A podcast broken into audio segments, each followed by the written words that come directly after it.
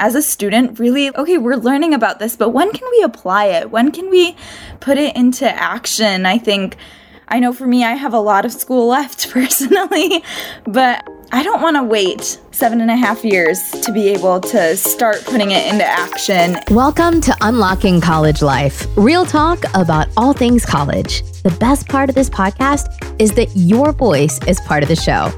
Other students care what you have to say. So, through your questions, your feedback, and your real talk, we all grow together. Let's dive in with your hosts, Joy and Alona. Hello, everyone. Welcome back to Unlocking College Life. We are joined by another student this morning that we can't wait to talk to. And so I am going to go ahead and let Ishi introduce herself and then we'll get rolling. Hi everyone, I'm Ishi Shukla. I am a junior at the University of Michigan studying molecular cellular developmental biology and psychology, and I am thrilled to be here. Thank you for having me, Alana and Joy. Thank you for joining us. We are super excited to talk with you. What a mouthful on your major. We definitely want to hear from your college journey. And truly, truly excited to hear about your efforts with Doula Company. Yeah, so the Lunar Doula Collective is a nonprofit that I helped found along with 10 other students way back in 2020, right as the pandemic hit. And now we have a the Lunar Doula Support Network, which is a student organization that runs in conjunction to the Lunar Doula Collective. So I've kind of shifted to leading that, and I currently serve as the president. But the mission for LDSN is to normalize social discourse surrounding reproductive health through community education and training on how to support individuals through pregnancy, loss, and abortion. So, just how you can have a doula, for example, during childbirth, the concept is having a doula, having a support person during pregnancy termination and loss. So, read abortion and miscarriage because we should be using those terms to start to normalize different reproductive experiences. I love that. Just as someone who had a doula with both of my births, I can speak to just the power of that because of what they're able to hold and how they're able to support. And so I guess I am wondering like how did you find this as your sort of one of your passions? Yeah, so I have always been interested in just reproductive health and justice. I know right now I really want to be an OBGYN and I want to be an abortion care provider and I'm totally going to like meet with the public education board and work on their sex education and make sure it's comprehensive because a lot of it isn't. And then also have this OBGYN mobile that goes around into different areas that there are a lot of OBGYN deserts. So it can just go and give free pap smears and STD testing and the little pamphlets on why you should layer your birth control and that sort of thing. And so that's like a project 20 years down the line, but that's what I can envision myself doing. And I think it comes from the fact I don't know. I was like always interested. I read the Women's March textbook that came out from the 2017 Women's March for fun and didn't realize it was a textbook. It's just one of those things where I don't know. I was even in psychology of human sexuality class freshman year here, and now I work in the stigmatized sexualities lab. And I was just so drawn to the material. I read the whole textbook for fun. It didn't even have to be assigned reading because it didn't feel like that. And wow, I'm what, 20 years old? I was never taught this formally until I decided I wanted to teach myself. And I think for my mom, so I'm a child of immigrants, and my mother migrated here in 1999 and she had me in 2001 and my brother in 2002. So we are not spaced out pregnancies. And I can't imagine for my mother what that was trying to access reproductive health education or even just contraception in a foreign country. So I think working on making that more accessible is definitely a little passion project of mine, which will hopefully span out into a career one day. Wow. Thank you for sharing that. I just keep thinking Joy can relate to this probably even more than I can because she's in the public health domain and how we certainly topics like abortion or even miscarriages and child loss are not often all that openly discussed. And we tend to come from a punished kind of and a judgment zone oftentimes. And so coming at it from a completely different angle, more the prevention and all that is really so powerful to hear. And I'm also thinking in the doula space, doulas are incredible, such a support system in childbirth. But I don't think that we have done justice for folks with child loss, miscarriage, and even abortion. And so I love the idea of supporting all with their, again, reproductive health, childbirth, or child loss experiences. So Thank you so much. And your passion is very, very clear here. And I love the vision that you have. It's so specific. It's clear that you have thought about this and dreamed this out. So I hope it happens to you. And I think that you, I mean, your organization already has so much impact. So I can't wait to see what all you accomplish. And so I also picked up on, I work with a lot of students where even when we talk about sexual health at all, often the response is, they are begging for more because there's so many spaces, especially in a university where Alona said there's a lot of shame in US culture around like anything related to sex and reproduction and anything else. And so I also just wonder in what spaces are you sharing this at the university? Because I know your vision is also for community health. I'm just so curious because I know that for my students, they're just, can we please talk about this more? Yeah, so LDC, the Lunar Doula Collective, that is specifically supposed to be like a community organization. So although we do have ties to the university and a lot of leadership positions, they were founded by students at the university and are still kind of held by students at the university. The goal is for it to completely transform into a community collective. So for those living in the Ann Arbor, Ypsi community, even Southeast Michigan, if you look at, I know we could work on our support of people who choose to get abortions. And so, really, it's supposed to be for everyone, not just tied to the university. But, you know, we learn all these things in our classes all the time.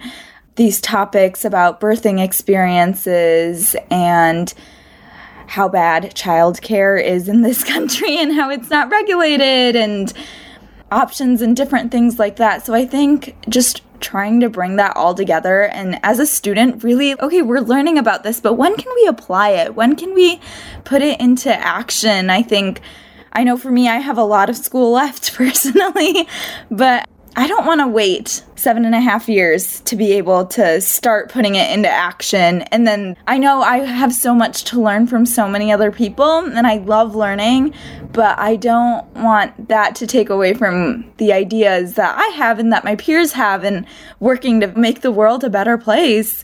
It doesn't have to be on pause while you're in school either. Wow, this feels unstoppable really unstoppable. I think that folks, not just students, but folks often struggle with how do I put it into action? I have a dream, I have somewhat of a vision, or I want to do XYZ. But execution is a whole different story. And certainly the urgency of it is so clear to me. Amazing. And I also think a lot of students can relate to the the theory to practice. That's what I hear you saying is like a lot of times where they're learning so much theory, even in graduate school, frustrated. Okay, I get it. I want to apply it.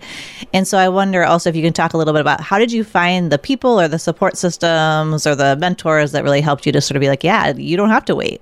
Yeah, so I was a freshman and I remember, I think imposter syndrome is really common, probably not just on this campus, but all campuses across America.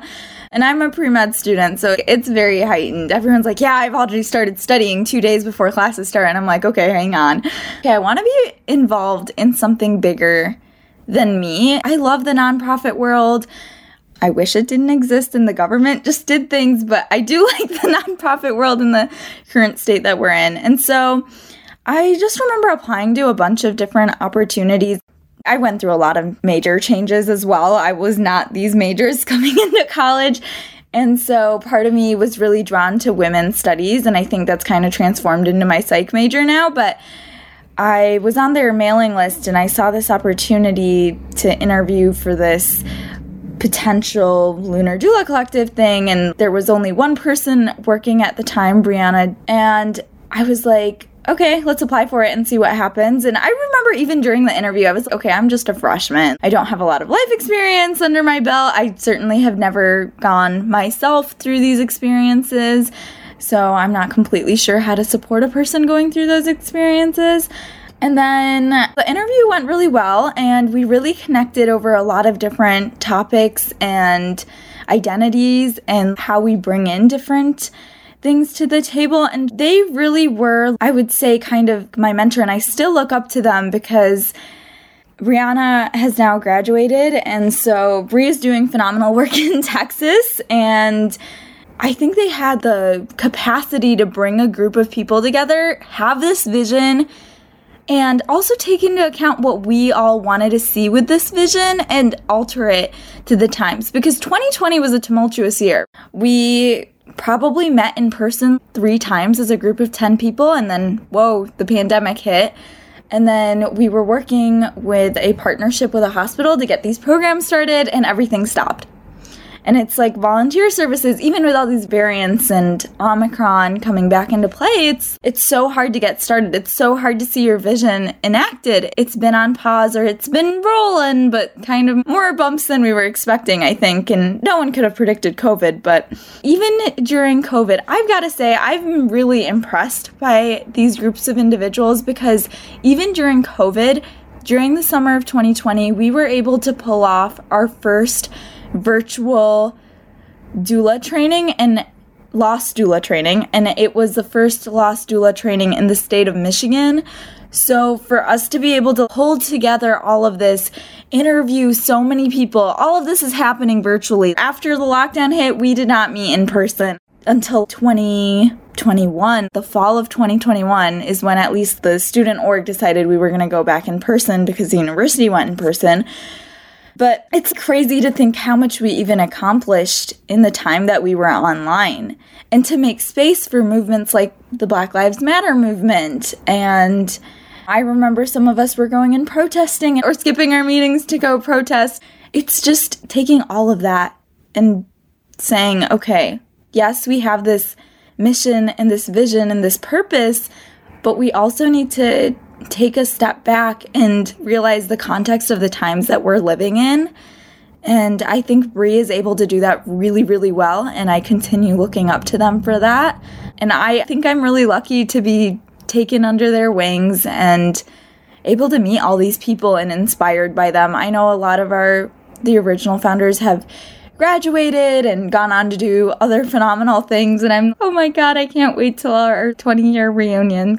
Wow. And I think it also speaks to really how huge that need is when you say how well attended your virtual conference was. And despite all of these barriers, there's truly such a need. Folks feel often lost. There's a lot of shame that accompanies all these scenarios. And I'm thinking your mentor is in Texas.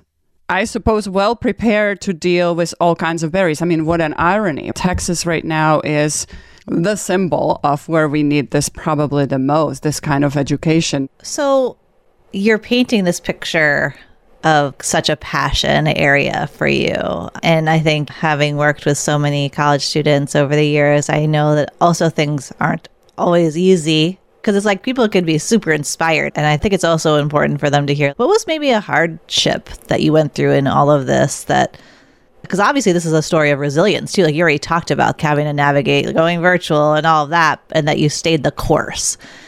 There might have been times, I'm assuming, where you were like, this is not happening. I'm going to throw in the towel. So, can you talk a little bit about that?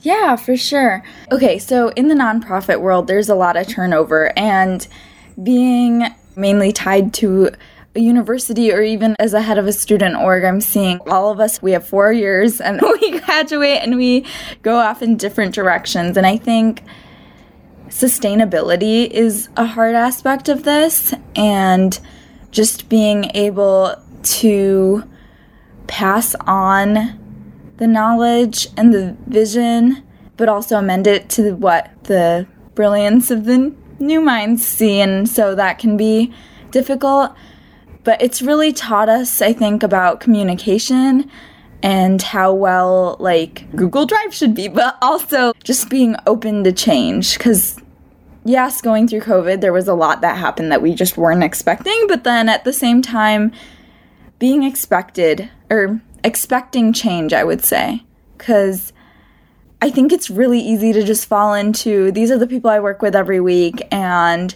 this is how it goes, but that's not how it's always going to be. At some point, people are going to head in their own directions or there's going to be changes at any company or nonprofit like it's the real world and just being able to say okay these changes are coming and this is what I'm going to do to welcome the changes and think about how you can grow from the changes I would say and also keeping in mind like how to connect with everyone, I think. Connecting with the original team, like we'd met in person before the pandemic hit, so that was kind of easier. But then connecting with newer members over like the vision we share can be like it's fresh because it's with fresh eyes too. But just taking a second to be like, okay, this is where we are and this is what we started. And so, what would you like to add to this too? And then I did also want to touch on the context of this world because when Ruth Bader Ginsburg died, I think a lot of us just needed a second to catch our breaths of what is happening. And with everything going on in Texas, I can't even imagine the way those laws are written up.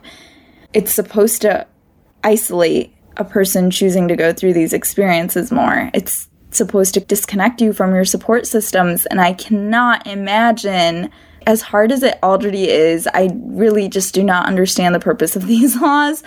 But I have hope. I really see a lot of hope with my generation, and I think we just need to hopefully be able to vote with more frequency. Local elections matter too, and just taking a part in all of them and researching your candidates even in political parties, researching to see who really is aligning with your values and also taking into interest. I know America, everyone's always like, this is such an individualistic country.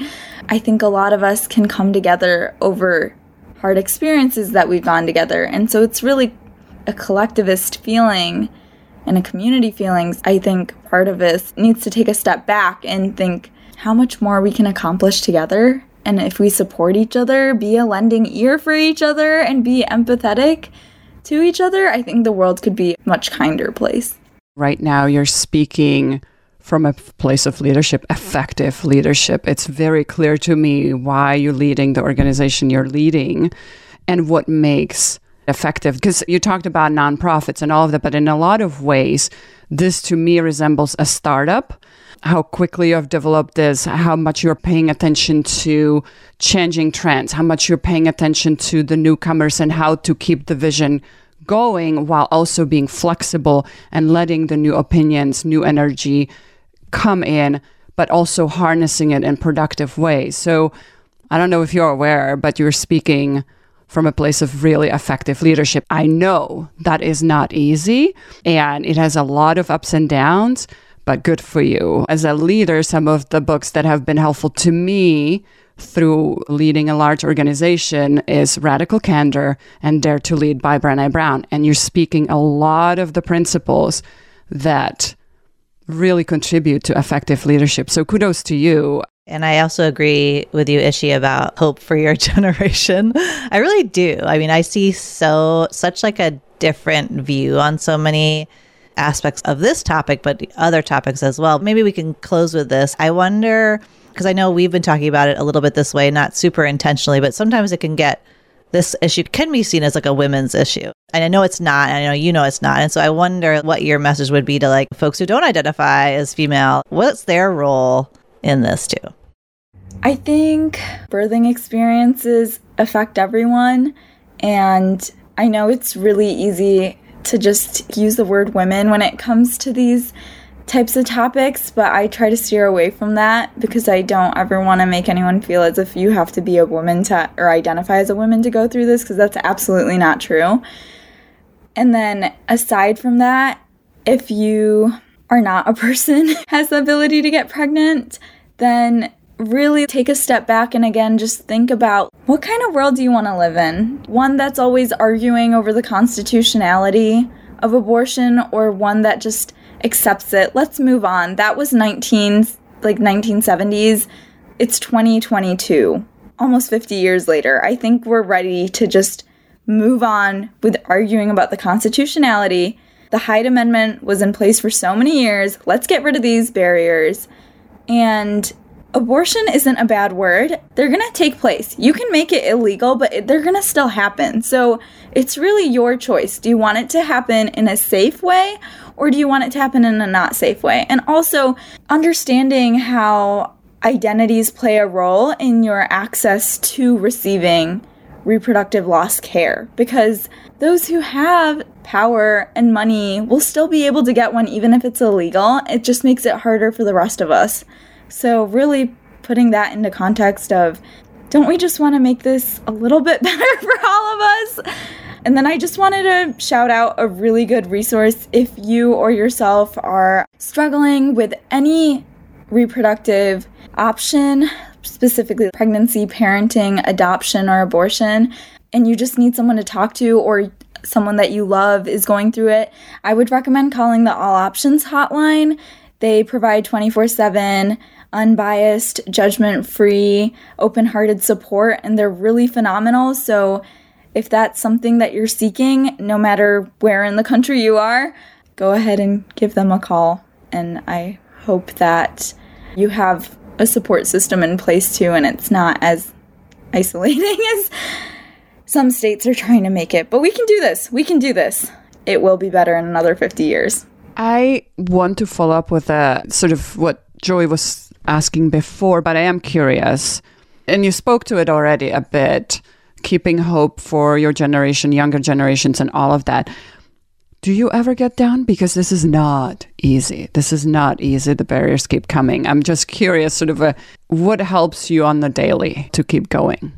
I think it's just being a part of amazing communities. I've surrounded myself with people who are also optimistic and with people who do this sort of work and are involved in this field, I think it's just seeing their positivity and their upbeatness and also their willingness to just take a second. It's okay. We don't have to work nine to five, five days a week every day.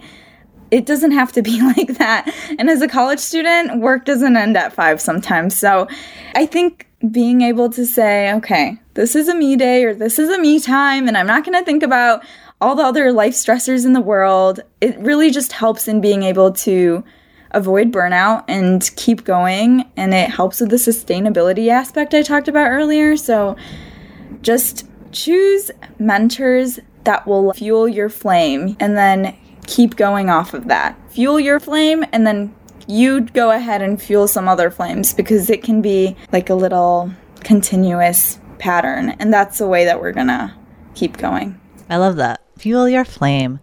Well, thanks so much for being with us today, Ishi. It's been great to hear your story and it's very inspiring. And so I hope that students will tune in and thank you for the resources as well. Hope you tune in next time and we'll see you all soon. Thank you so much for being with us and good luck with all of your efforts. Thanks for listening. Please rate and review us on your favorite pod platform. Share with your friends if this is making you think about and participate in college differently. We want to hear from you. Connect with us on Instagram and let us know how it's going.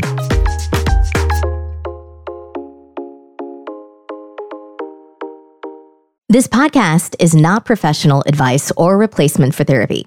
If you need professional advice, you should find it with professionals in your area, such as your primary care physician or therapist.